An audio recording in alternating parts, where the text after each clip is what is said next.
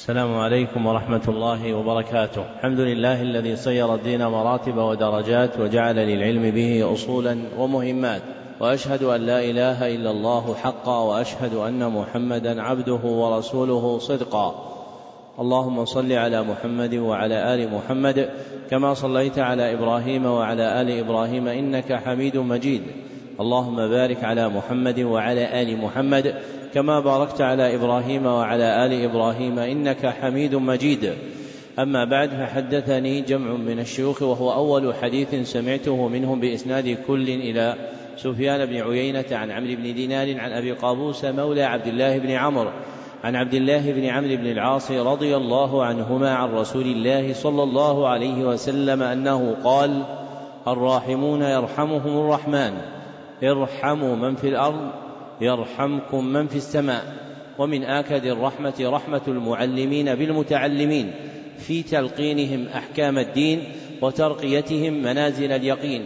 ومن طرائق رحمتهم إيقافهم على مهمات العلم بإقراء أصول المتون وبيان مقاصدها الكلية ومعانيها الإجمالية يستفتح بذلك المبتدئون تلقيهم ويجد فيه المتوسطون ما يذكرهم ويطلع منه المنتهون على تحقيق مسائل العلم وهذا المجلس الاول في شرح الكتاب الثاني من برنامج مهمات العلم في سنته السابعة سبع وثلاثين وأربعمائة وألف وهو كتاب ثلاثة الأصول وأدلتها لإمام الدعوة الإصلاحية في القرن الثاني عشر الشيخ محمد بن عبد الوهاب التميمي رحمه الله المتوفى سنة ست ومائتين وألف نعم بسم الله الرحمن الرحيم الحمد لله رب العالمين والصلاة والسلام على أشرف الأنبياء والمرسلين نبينا محمد وعلى آله وصحبه أجمعين اللهم علمنا ما ينفعنا وانفعنا بما علمتنا وزدنا علما وبارك لنا في شيخنا وانفعنا بعلومه يا رب العالمين قال شيخ الإسلام محمد بن عبد الوهاب رحمه الله تعالى في ثلاثة الأصول وأدلتها بسم الله الرحمن الرحيم اعلم رحمك الله أنه يجب علينا تعلم أربع مسائل الأولى العلم وهو معرفة الله ومعرفة نبيه ومعرفة دين الإسلام بالأدلة الثانية العمل به الثالثة الدعوة إليه الرابعة الصبر على الأذى فيه والدليل قوله تعالى بسم الله الرحمن الرحيم والعصر إن الإنسان لفي خسر إلا الذين آمنوا وعملوا الصالحات وتواصوا بالحق وتواصوا بالصبر قال الشافعي رحمه الله تعالى هذه السورة لو ما أنزل الله حجة على خلقه إلا هي لكفتهم وقال البخاري رحمه الله تعالى باب العلم قبل القول والعمل والدليل قوله تعالى فاعلم أنه لا إله إلا الله واستغفر لذنبك فبدأ بالعلم قبل القول والعمل ابتدأ المصنف رحمه الله رسالته بالبسملة مقتصرا عليها اتباعا للوارد في السنة النبوية في مكاتباته ورسائله صلى الله عليه وسلم الى الملوك والتصانيف تجري مجراها ثم ذكر انه يجب علينا تعلم اربع مسائل فالمساله الاولى العلم والعلم شرعا ادراك خطاب الشرع ادراك خطاب الشرع ومرده الى المعارف الثلاث معرفه الله ربا والاسلام دينا ومحمد صلى الله عليه وسلم نبيا رسولا فالعلم المطلوب المامور به شرعا له وصفان وفق ما ذكره المصنف احدهما ما يطلب منه وهي المعارف الثلاث معرفه العبد ربه ودينه ونبيه فهذه هي علوم الشرع وثانيها ما يطلب فيه وهو اقترانه بالأدلة وهو اقترانه بالأدلة فتكون تلك المعرفة علما حال اقترانها بالأدلة والجار والمجرور في قوله بالأدلة متعلق بالمعارف الثلاث فكل معرفة من تلك المعارف يطلب فيها اقترانها بالأدلة حتى تكون علما ومقصوده من اقتران تلك المعارف بالأدلة أن يكون اعتقاد العبد فيها اعتقادا جازما أن يكون اعتقاد العبد فيها اعتقادا جازما أن ما أمر به من معرفة الله ومعرفة دينه ومعرفة رسوله صلى الله عليه وسلم ثابت بأدلة شرعية ولا يقصد به طلب اقتران كل مسألة من تلك المعارف بدليلها فإن هذا مما يعجز عنه عموم الخلق لكن المراد من طلب اقتران هذه المعارف بالادله ان يكون العبد معتقدا اعتقادا جازما ان ما دارت عليه هذه المعارف في اصولها مبني على ادله شرعيه وهذه هي المعرفه الاجماليه التي يؤمر بها الخلق كافه ووراءها معرفة تفصيلية وهو معرفة وهي معرفة ما زاد على الأصول من تفاصيلها وجزئياتها وتتعلق ببعض أفراد الخلق ممن قام به معنى يستدعي وجوبها عليه فالواجب على الحاكم أو القاضي أو العالم أو المفتي أو المعلم من معرفة تفاصيل الشرع فوق ما يجب عليه من عموم الخلق فالمعرفة المأمور بها شرعا نوعان فالمعرفة المأمور بها شرعا نوعان أحدهما المعرفة الإجمالية وهي معرفة اصول الشرع وكلياته وهي معرفه اصول الشرع وكلياته وهذه واجبه على الخلق كافه والاخر المعرفه التفصيليه وهي معرفه تفاصيل الشرع وجزئياته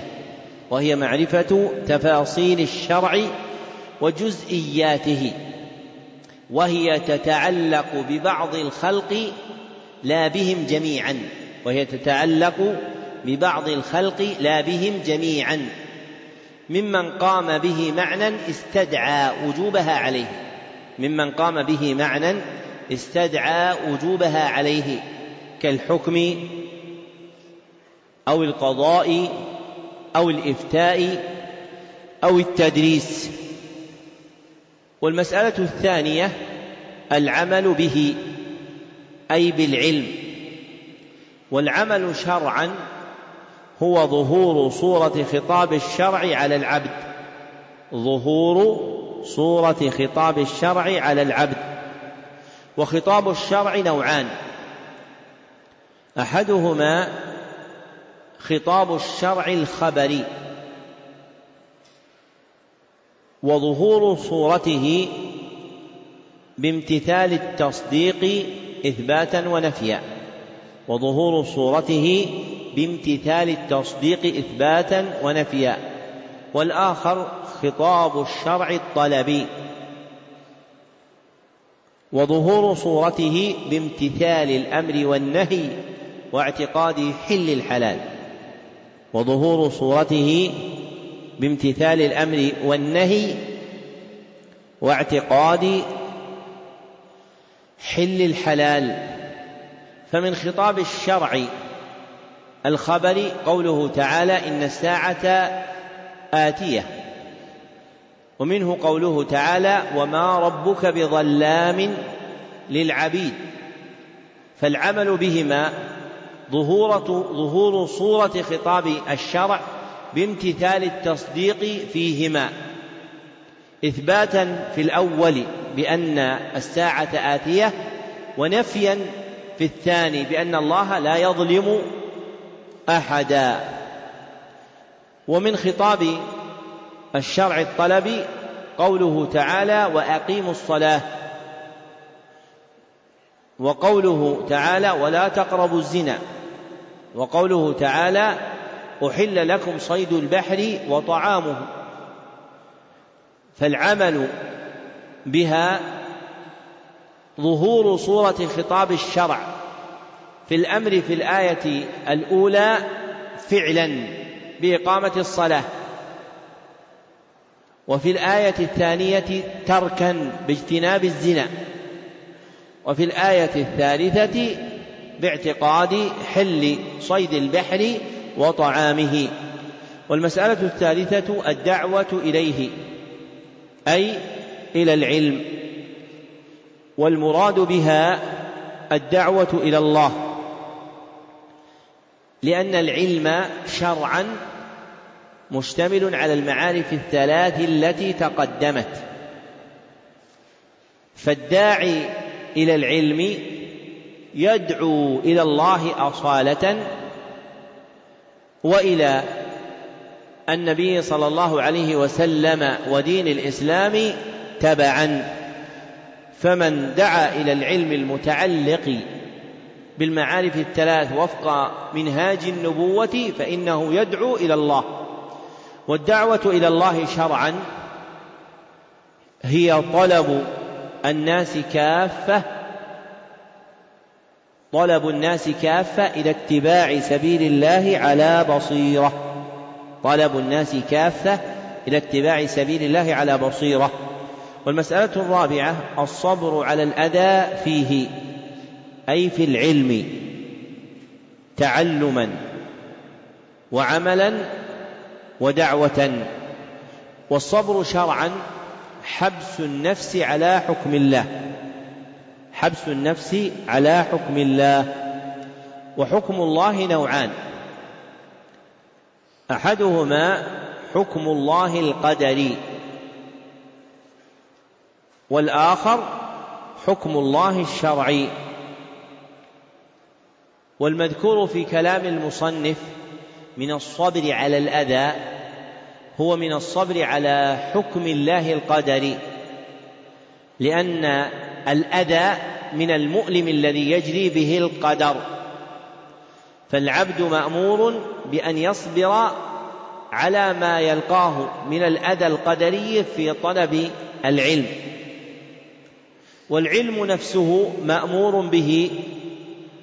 شرعا فيكون الصبر عليه أيضا من الصبر على حكم الله الشرعي فيجتمع في الصبر على العلم النوعان معا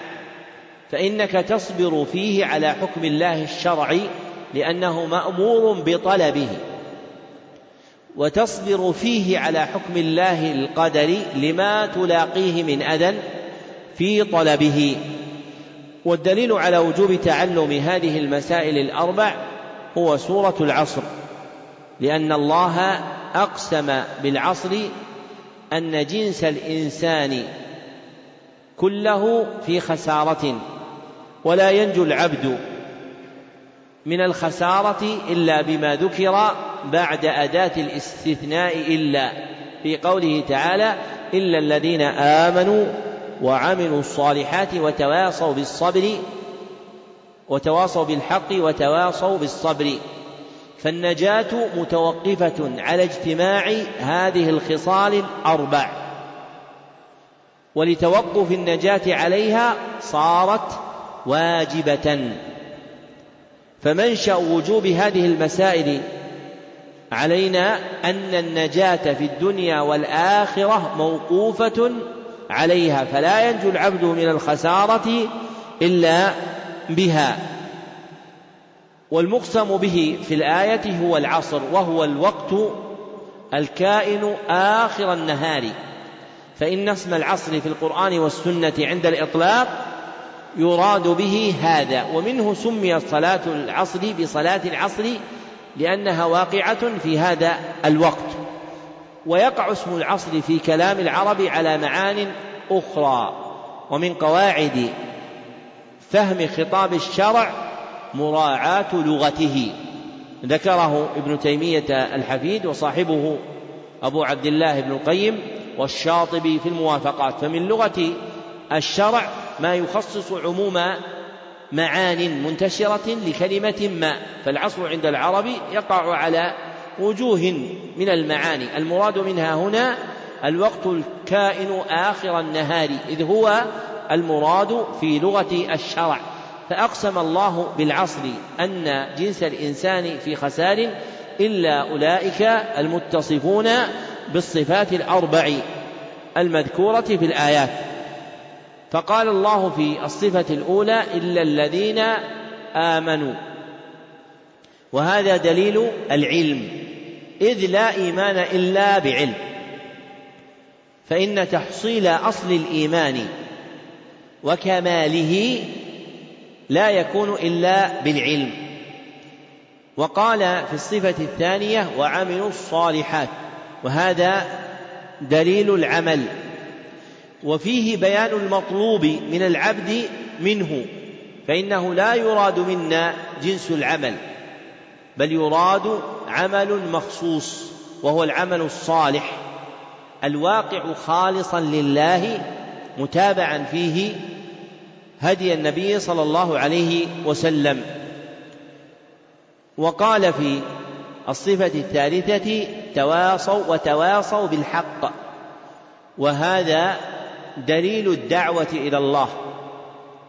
لأن الحق اسم لما وجب اسم لما وجب ولزم لأن الحق اسم لما وجب ولزم وأعلاه ما لزم بطريق الشرع وأعلاه ما لزم بطريق الشرع والتواصي تفاعل بالوصية بين اثنين فأكثر والتواصي تفاعل بالوصية بين اثنين فأكثر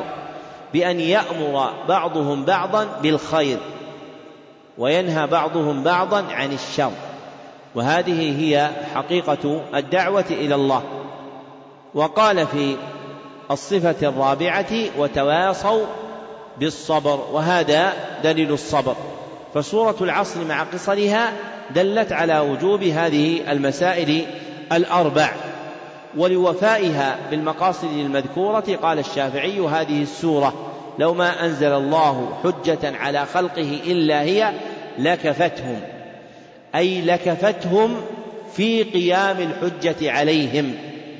أي لكفتهم في قيام الحجة عليهم بوجوب امتثال حكم الله بوجوب امتثال حكم الله ذكره جماعة منهم ابن تيمية الحفيد وعبد اللطيف ابن عبد الرحمن آل الشيخ وعبد العزيز ابن باز رحمهم الله فالكلمة التي خرجت من الشافعي أراد بها هذا المعنى في وفاء سورة العصر في قيام الحجة بوجوب الامتثال ولم يرد بها وفاء سورة العصر في بيان جميع أحكام الديانة فإن هذا لا يقوله من هو أدنى من الشافعي علما فكيف يظن أن الشافعي أراد هذا المعنى والمقدم من هذه المسائل هو العلم فهو أصلها الذي تتفرع عنه وتنشأ منه وذكر في تأييد ذلك قول البخاري رحمه الله تعالى بمعناه وهو في صحيحه بلفظه باب القول باب العلم قبل القول والعمل لقول الله تعالى فاعلم انه لا اله الا الله واستغفر لذنبك فبدا بالعلم انتهى كلامه وزاد المصنف قبل القول والعمل تفسيرا لمراد البخاري بأنه يريد بتقديم العلم أن يكون بين يدي القول والعمل فالأمر بالعلم في قوله فاعلم أنه لا إله إلا الله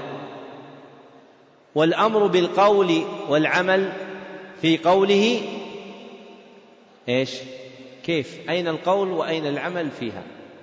ودليل القول والعمل قوله فاستغفر فإن الاستغفار طلب التوبة مع سؤال المغفرة فإن الاستغفار طلب التوبة مع دعاء المغفرة والتوبة يندرج فيها كل القول والعمل والتوبة يندرج فيها كل القول والعمل أفاده أبو الفرج ابن رجب رحمه الله تعالى واستنبط هذا المعنى قبل البخاري شيخ شيوخه سفيان بن عيينه رواه ابو نعيم الاصبهاني في كتاب حليه الاولياء وذكره بعد البخاري الغافقي في مسند الموطأ فبوب باب القول قبل باب العلم قبل القول والعمل نعم قال رحمه الله تعالى اعلم رحمك الله أنه يجب على كل مسلم ومسلمة تعلم ثلاث هذه المسائل والعمل بهن الأولى أن الله خلقنا ورزقنا ولم يتركنا هملا بل أرسل إلينا رسولا فمن أطاعه دخل الجنة ومن عصاه دخل النار والدليل قوله تعالى إنا أرسلنا إليكم رسولا شاهدا عليكم كما أرسلنا إلى فرعون رسولا فعصى فرعون الرسول فأخذناه أخذا وبيلا الثانية أن الله لا يرضى أن يشرك معه أحد في عبادته لا نبي مرسل ولا ملك مقرب ولا غيرهما والدليل قوله تعالى وأن المساجد لله فلا تدعوا مع الله أحدا الثالثة أن من أطاع الرسول وحد الله لا يجوز له موالاة من حاد الله ورسوله ولو كان أقرب قريب والدليل قوله تعالى لا تجد قوما يؤمنون بالله واليوم الآخر يوادون من حاد الله ورسوله ولو كانوا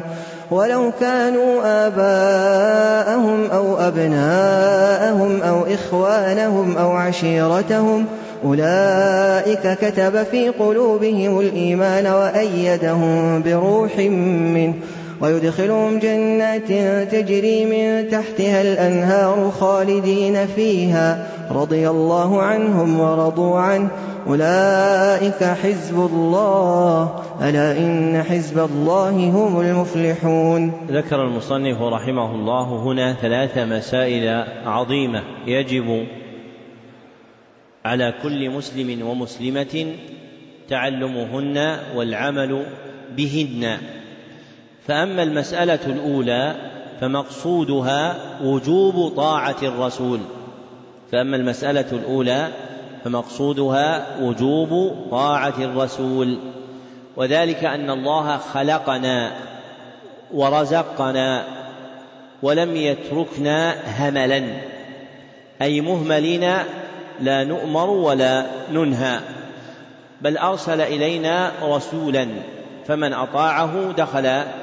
الجنة ومن عصاه دخل النار والدليل قوله تعالى إنا أرسلنا إليكم رسولا شاهدا عليكم كما أرسلنا إلى فرعون رسولا فعصى فرعون الرسول فأخذناه أخذا وبيدا أي أخذا شديدا والمسألة الثانية مقصودها إبطال الشرك في العبادة وإحقاق التوحيد والمسألة الثانية مقصودها إبطال الشرك في العبادة وإحقاق التوحيد لله ببيان أن الله لا يرضى أن يشرك معه في عبادته أحد كائنا من كان لأن العبادة حقه والله لا يرضى الشركة في حقه والنهي عن دعوة غير الله دليل على وجوب عبادة الله والنهي عن دعوة غير الله دليل على وجوب عبادة الله فإن اسم الدعاء يطلق في خطاب الشرع ويراد به العبادة كلها فإن اسم الدعاء يطلق في خطاب الشرع ويراد به العبادة كلها وشاهده حديث النعمان بن بشير رضي الله عنهما أن رسول الله صلى الله عليه وسلم قال: الدعاء هو العباده رواه اصحاب السنن واسناده صحيح فقوله تعالى فلا تدعوا مع الله احدا اي لا تعبدوا مع الله احدا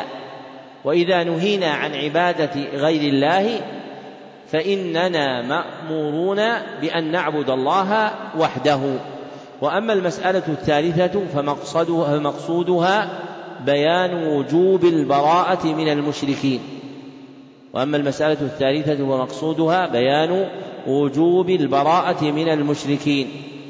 لأن طاعة الرسول وإبطال الشرك بتوحيد الله وهما الأمران المذكوران في المسألتين الأوليين لا يتحققان إلا بالبراءة من المشركين لأن الأمرين المذكورين في المسألتين الأوليين وهما طاعة الرسول وإبطال الشرك بتوحيد الله وحده لا يتحققان إلا بالبراءة من المشركين فالمسألة الثالثة بمنزلة التابع اللازم للمسألتين الأوليين فالمسألة الثالثة بمنزلة التابع اللازم للمسألتين الأوليين فمن أطاع الرسول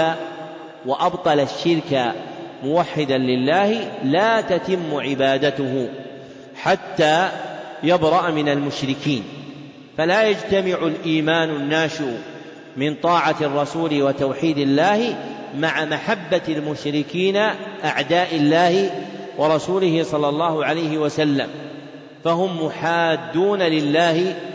ورسوله وليس بينهم وبين المؤمنين الا المعاداه والبراءه منهم ومعنى قوله من حاد الله ورسوله اي من كان في حد غير حد الله ورسوله فالمؤمنون في حد الله ورسوله صلى الله عليه وسلم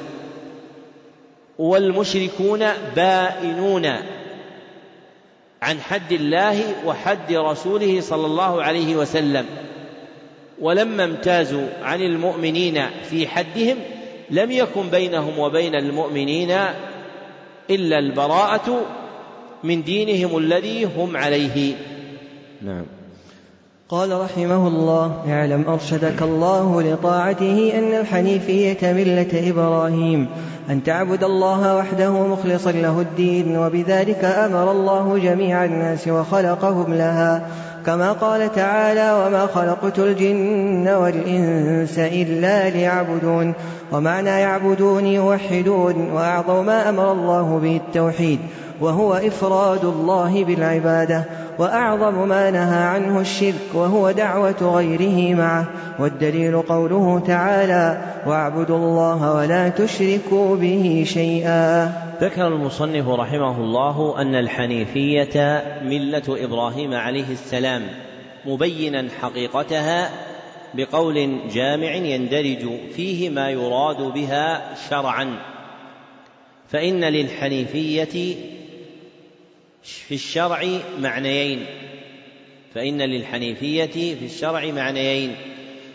أحدهما عام وهو الإسلام والآخر خاص وهو الإقبال على الله بالتوحيد والآخر خاص وهو الإقبال على الله بالتوحيد ولازمه الميل عن الشرك بالبراءة منه الميل عن الشرك بالبراءة منه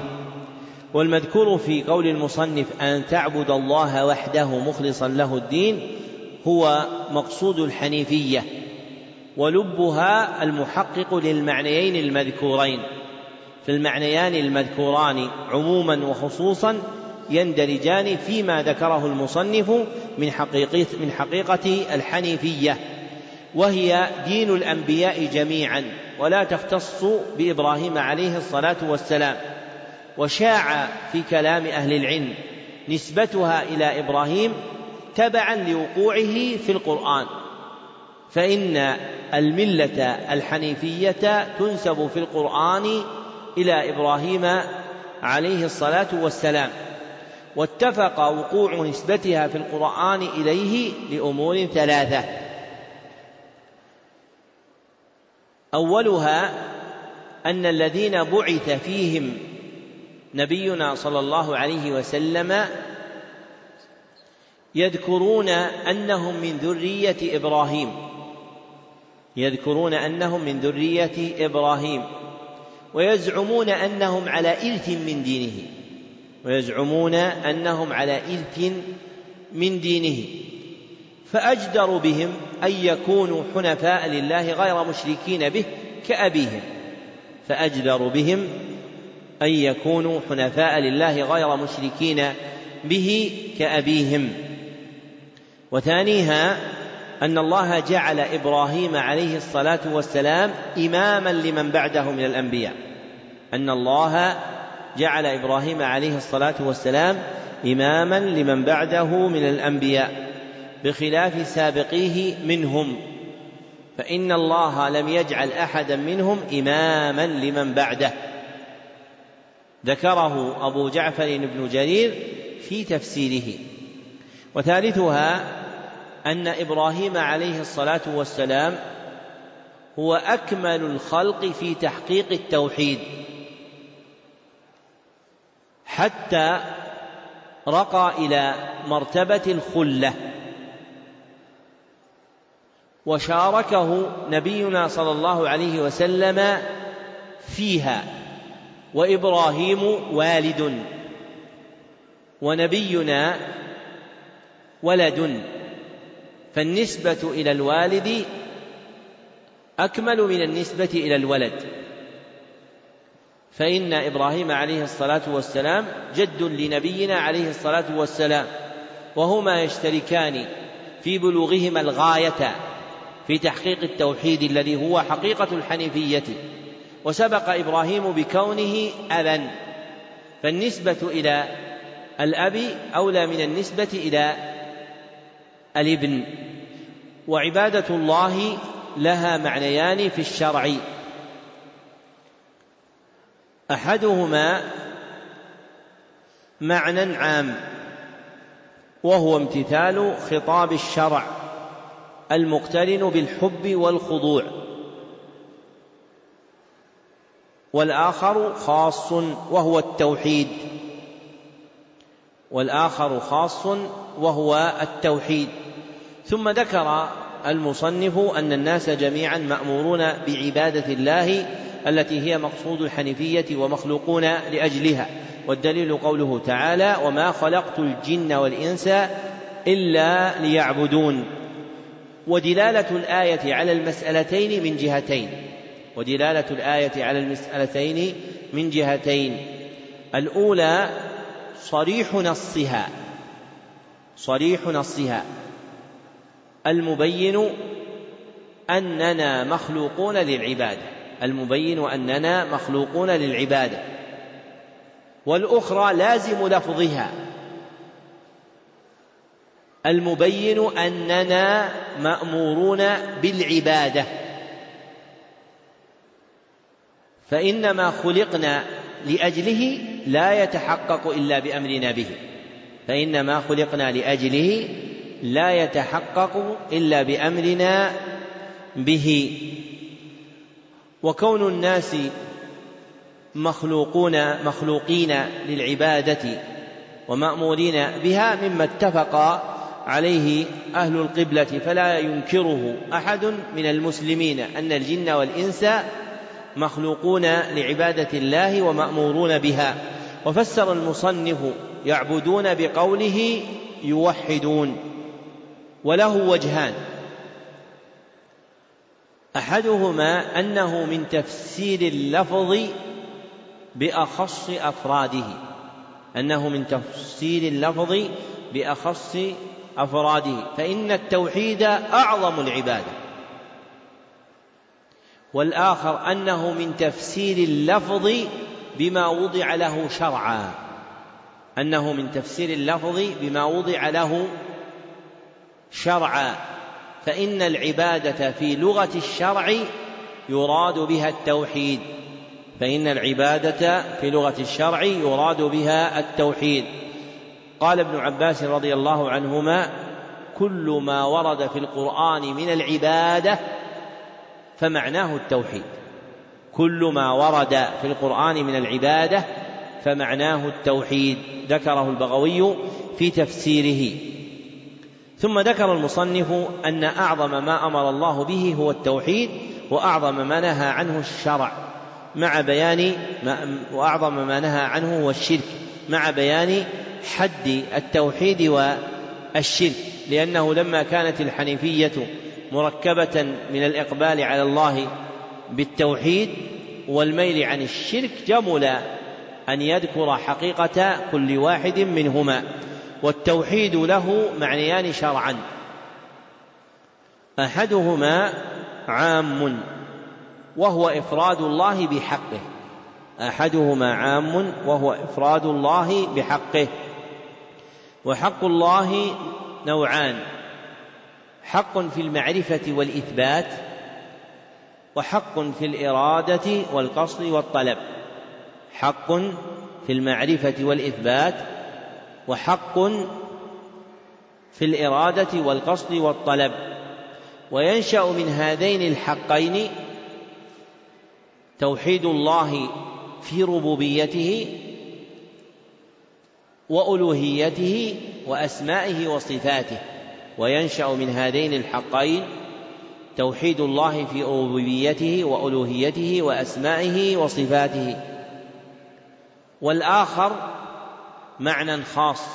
وهو افراد الله بالعباده والاخر معنى خاص وهو افراد الله بالعباده وهذا المعنى هو المعهود شرعا فإن اسم التوحيد إذا أطلق في خطاب الشرع يراد به توحيد العبادة كقول جابر رضي الله عنه في نعت حجة النبي صلى الله عليه وسلم فأهل بالتوحيد رواه مسلم فمراده الإهلال بتوحيد العبادة في قوله لبيك اللهم لبيك لبيك لا شريك لك لبيك إلى تمام تلبيته التوحيدية والشرك يطلق في الشرع على معنيين احدهما جعل شيء من حق الله لغيره احدهما عام وهو جعل شيء من حق الله لغيره والاخر خاص وهو جعل شيء من العباده لغير الله وهذا المعنى هو المراد شرعا عند إطلاق الشرك فإن اسم الشرك شرعا يراد به الشرك بالعبادة الشرك في العبادة وتقدم أن العبادة يعبر بها في الخطاب الشرعي باسم الدعاء فقول المصنف رحمه الله وهو دعوة غيره معه أي وهو عبادة غيره معه وهذا هو المعنى الخاص للشرك كما تقدم ثم ذكر المصنف الدليل على ان اعظم ما امر الله به هو التوحيد واعظم ما نهى عنه الشرك وهو قوله تعالى واعبدوا الله ولا تشركوا به شيئا والاعظميه مستفاده من كون هذه الجمله صدر ايه الحقوق العشره في قوله تعالى واعبدوا الله ولا تشركوا به شيئا وبالوالدين إحسانا وبذو القربى واليتامى إلى تمام الآية فإن تصدير الآية بقوله تعالى واعبدوا الله ولا تشركوا به شيئا دال على أن أعظم مأمور به هو التوحيد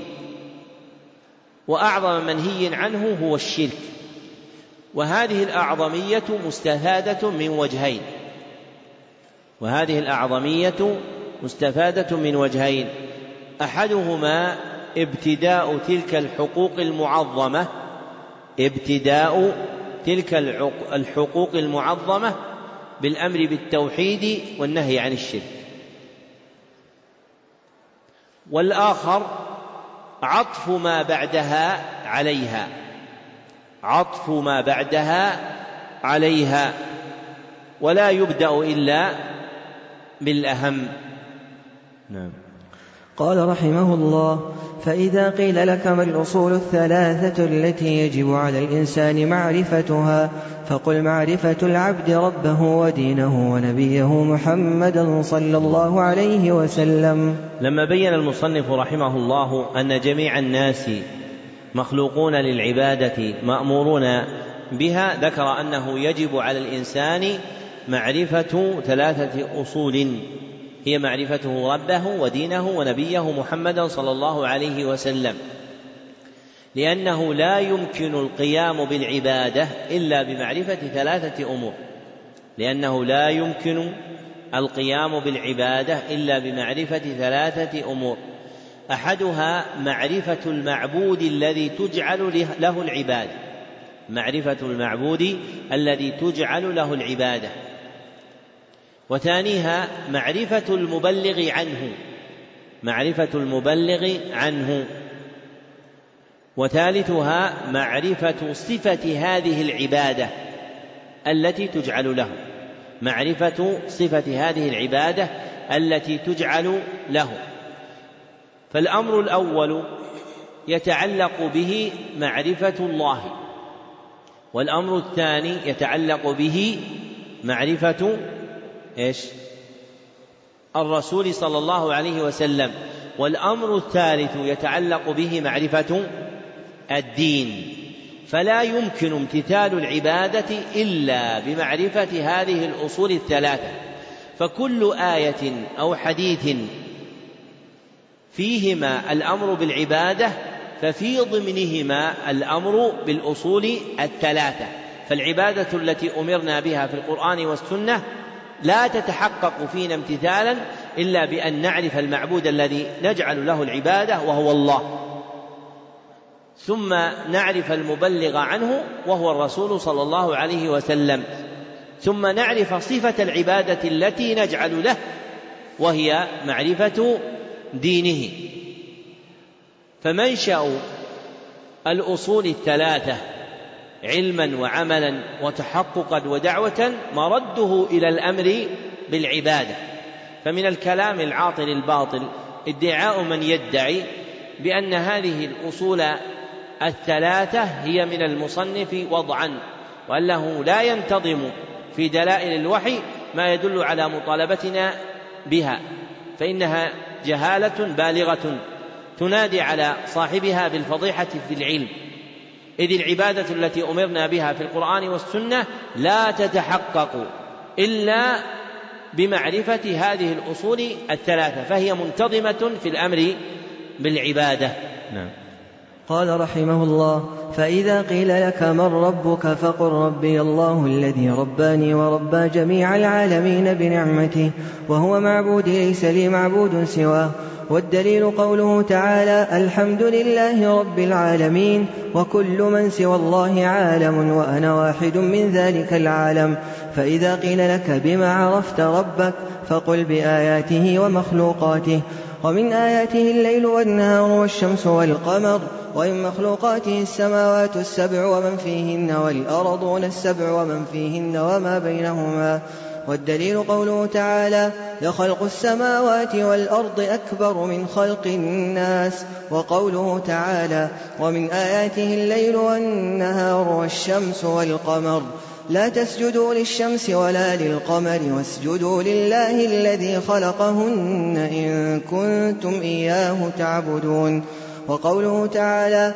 إن ربكم الله الذي خلق السماوات والأرض في ستة أيام ثم استوى على العرش ثم استوى على العرش يغشي الليل النهار يطلبه حثيثا والشمس والقمر والنجوم مسخرات بأمره ألا له الخلق والأمر تبارك الله رب العالمين والرب هو المعبود والدليل قوله تعالى يا أيها الناس اعبدوا ربكم الذي خلقكم والذين من قبلكم لعلكم تتقون الذي جعل لكم الأرض فراشا والسماء بناء وأنزل وأنزل من السماء ماء فأخرج به من الثمرات رزقا لكم فلا تجعلوا لله أندادا وأنتم تعلمون قال ابن كثير رحمه الله تعالى الخالق لهذه الأشياء هو المستحق للعبادة شرع المصنف رحمه الله يبين الأصل الأول من الأصول الثلاثة وهو معرفة العبد ربه فقال فإذا قيل لك من ربك فقل ربي الله الذي رباني فالرب هو الله وربوبيته من تربيته الخلق بنعمه الظاهرة والباطنة وربوبيته من تربيته الخلق بنعمه الظاهرة والباطنة وإذا كان الله هو مربيهم وله الربوبية عليهم فإنه سبحانه هو المستحق للعبادة وحده ولهذا قال المصنف بعد ذكر الربوبية وهو معبودي ليس لي معبود سواه ثم ذكر دليل الربوبية والألوهية فقال والدليل قوله تعالى الحمد لله رب العالمين فالربوبية في قوله رب العالمين والألوهية في قوله الحمد لله فهو المستحق الحمد لألوهيته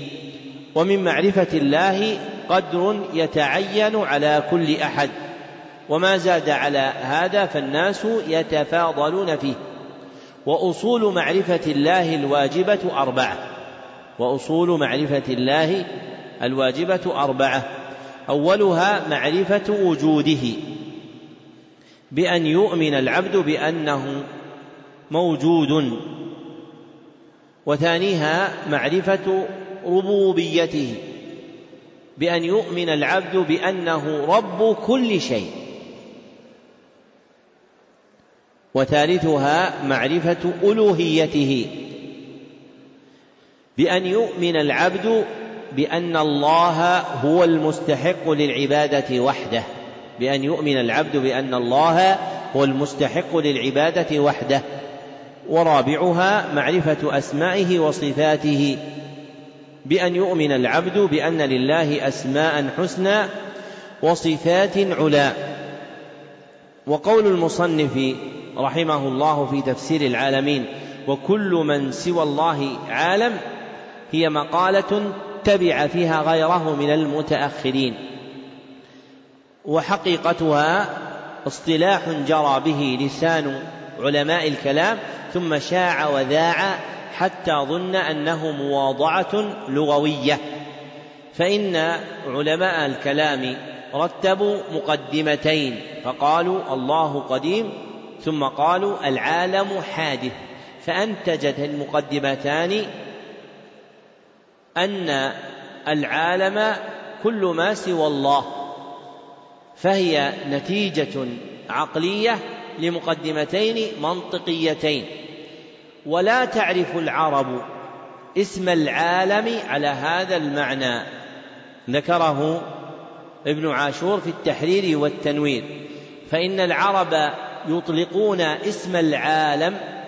على الافراد المتجانسه من المخلوقات على الافراد المتجانسه من المخلوقات فالمخلوقات المشتركة في جنس واحد تسمى عالما فالمخلوقات المشتركة في جنس واحد تسمى عالما كعالم الجن وعالم الإنس وعالم الملائكة ومجموعها يسمى بالعالمين وما لا جنس له كالعرش والكرسي والجنة والنار فإنه خارج عن اسم العالمين فالموجودات سوى الله من المخلوقات نوعان فالموجودات سوى الله من المخلوقات نوعان احدهما الافراد المتجانسه اي المشتركه في جنس واحد وتسمى عالما والاخر الافراد التي لا نظير لها من جنسها الافراد التي لا نظير لها من جنسها كالعرش والكرسي الالهيين والجنه والنار اللتين هما دار الثواب بالحسنى او الجزاء بالسوء فاسم العالمين يراد به اصناف الخلائق قاله العليمي في تفسيره فاسم العالمين يراد به اصناف الخلائق قاله العليمي في تفسيره أي المخلوقات المصنفة أجناسا أي المخلوقات المصنفة أجناسا ولا يصح تفسير قوله تعالى رب العالمين بأن كل ما سوى الله عالم لأنه اصطلاح حادث والقرآن لا يفسر بالمصطلح الحادث ذكره ابن تيمية الحفيد والشاطبي رحمهما الله ثم كشف المصنف عن الدليل المرشد إلى معرفة الله وهو شيئان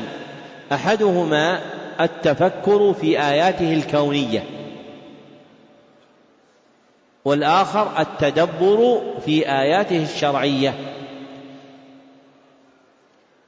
وهما مذكوران في قوله بآياته فإن الآيات نوعان أحدهما الآيات الكونية وهي المخلوقات والآخر الآيات الشرعية وهي ما أنزله الله من الكتب الآيات الشرعية وهي ما أنزله الله من الكتب فيكون العطف في قول المصنف بآياته ومخلوقاته من عطف ايش؟ الخاص على العام فيكون العطف في قوله بآياته ومخلوقاته من عطف الخاص على العام لأن المخلوقات بعض الآيات فإن المخلوقات اسم للآيات ايش؟ اسم للآيات الكونية والأدلة التي ساقها المصنف تقوي إرادته الآيات الكونية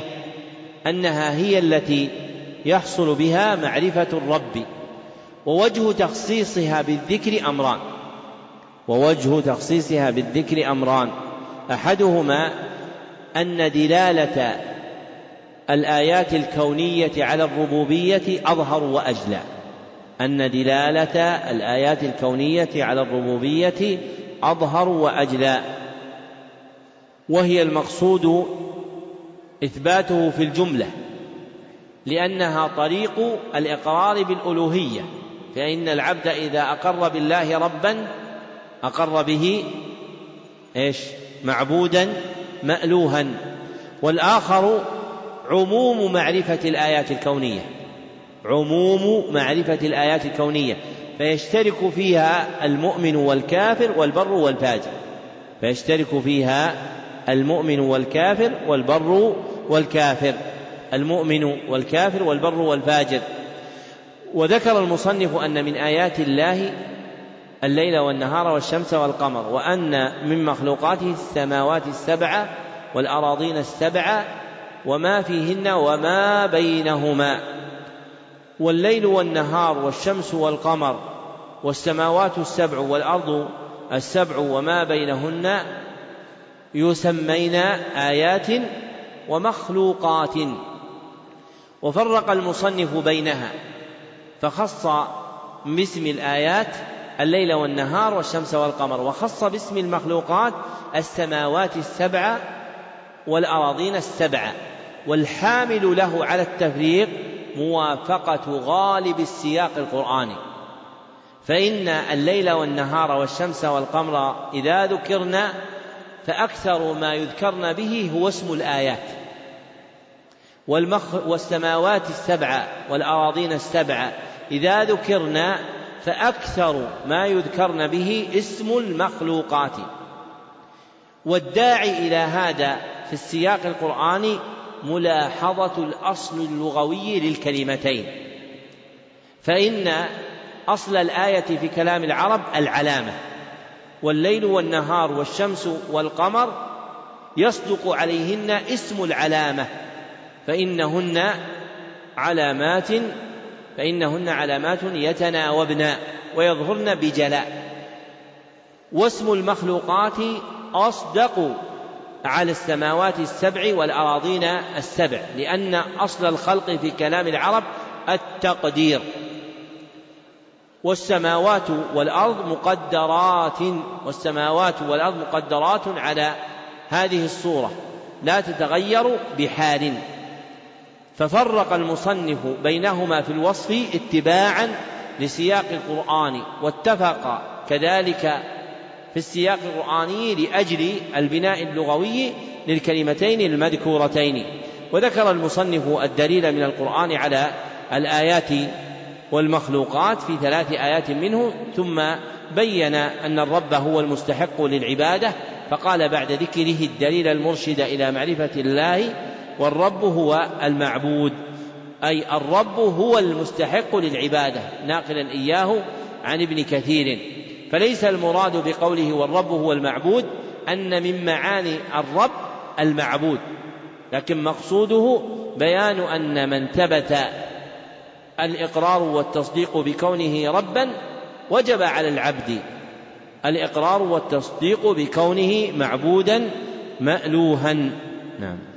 قال رحمه الله وأنواع العبادة التي أمر الله بها مثل الإسلام والإيمان والإحسان ومنه الدعاء والخوف والرجاء والتوكل والرغبة والرهبة والخشوع والخشية والإنابة والاستعانة والاستعادة والاستغاثة والذبح والنذر وغير ذلك من أنواع العبادة التي أمر الله بها كلها لله تعالى والدليل قوله تعالى وأن المساجد لله فلا تدعوا مع الله أحدا فمن صرف منها شيئا لغير الله فهو مشرك كافر والدليل قوله تعالى ومن يدع مع الله إلها آخر لا برهان له به فإنما حسابه عند ربه إنه لا يفلح الكافرون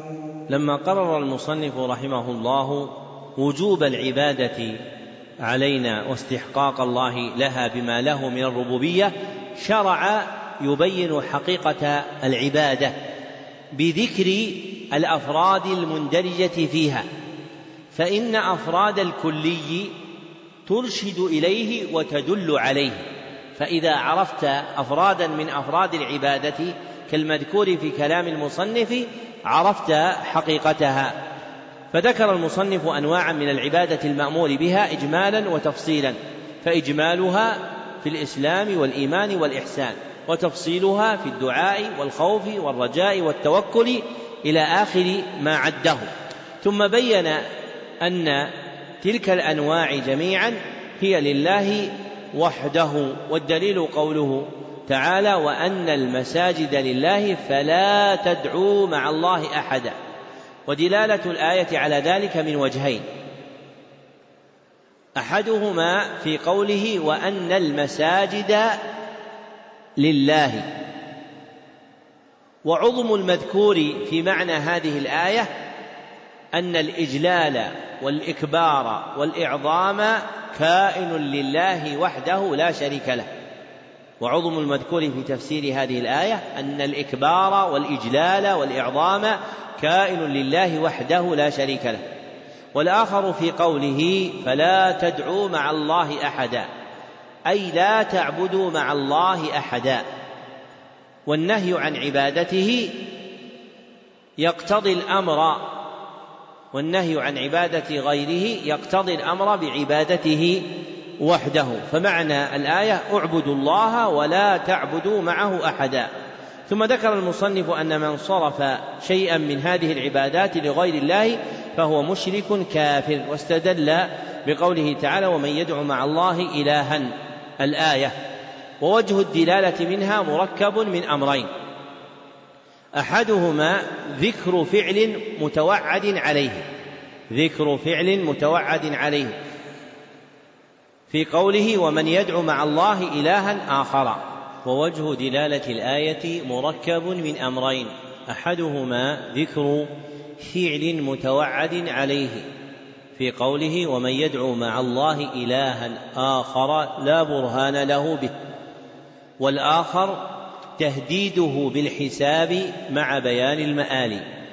تهديده بالحساب مع بيان المآل في قوله فإنما حسابه عند ربه إنه لا يفلح الكافرون فجعله كافرا بما اقترف من دعاء الله عز وجل وهو الوقوع في الشرك فإن الكفر يكون بالشرك وبغيره قال رحمه الله وفي الحديث الدعاء مخ العبادة والدليل قوله تعالى وقال ربكم ادعوني أستجب لكم إن الذين يستكبرون عن عبادتي سيدخلون جهنم داخرين ودليل الخوف قوله تعالى إنما ذلكم الشيطان يخوف أولياءه فلا تخافوهم وخافون إن كنتم مؤمنين ودليل الرجاء قوله تعالى فمن كان يرجو لقاء ربه فليعمل عملا صالحا ولا يشرك بعبادة ربه أحدا ودليل التوكل قوله تعالى وعلى الله فتوكلوا إن كنتم مؤمنين وقوله تعالى ومن يتوكل على الله فهو حسبه ودليل الرغبة والرهبة والخشوع قوله تعالى إنهم كانوا يسارعون في الخيرات ويدعوننا رغبا ورهبا وكانوا لنا خاشعين ودليل الخشية قوله تعالى فلا تخشوهم واخشوني ودليل الإنابة قوله تعالى وأنيبوا إلى ربكم وأسلموا له ودليل الاستعانة قوله تعالى إياك نعبد وإياك نستعين وفي الحديث إذا استعنت فاستعن بالله ودليل الاستعادة قوله تعالى قل أعوذ برب الفلق وقوله تعالى قل أعوذ برب الناس ودليل الاستغاثة قوله تعالى إذ تستغيثون ربكم فاستجاب لكم ودليل الذبح قوله تعالى قل إن صلاتي ونسكي ومحياي ومماتي لله رب العالمين لا شريك له ومن السنة قوله صلى الله عليه وسلم لعن الله من ذبح لغير الله ودليل النذر قوله تعالى يوفون بالنذر ويخافون يوما كان شره مستطيرا وبيان هذه الجملة بعد صلاة العشاء بإذن الله تعالى الحمد لله رب العالمين وصلى الله وسلم على عبده ورسوله محمد وآله وصحبه أجمعين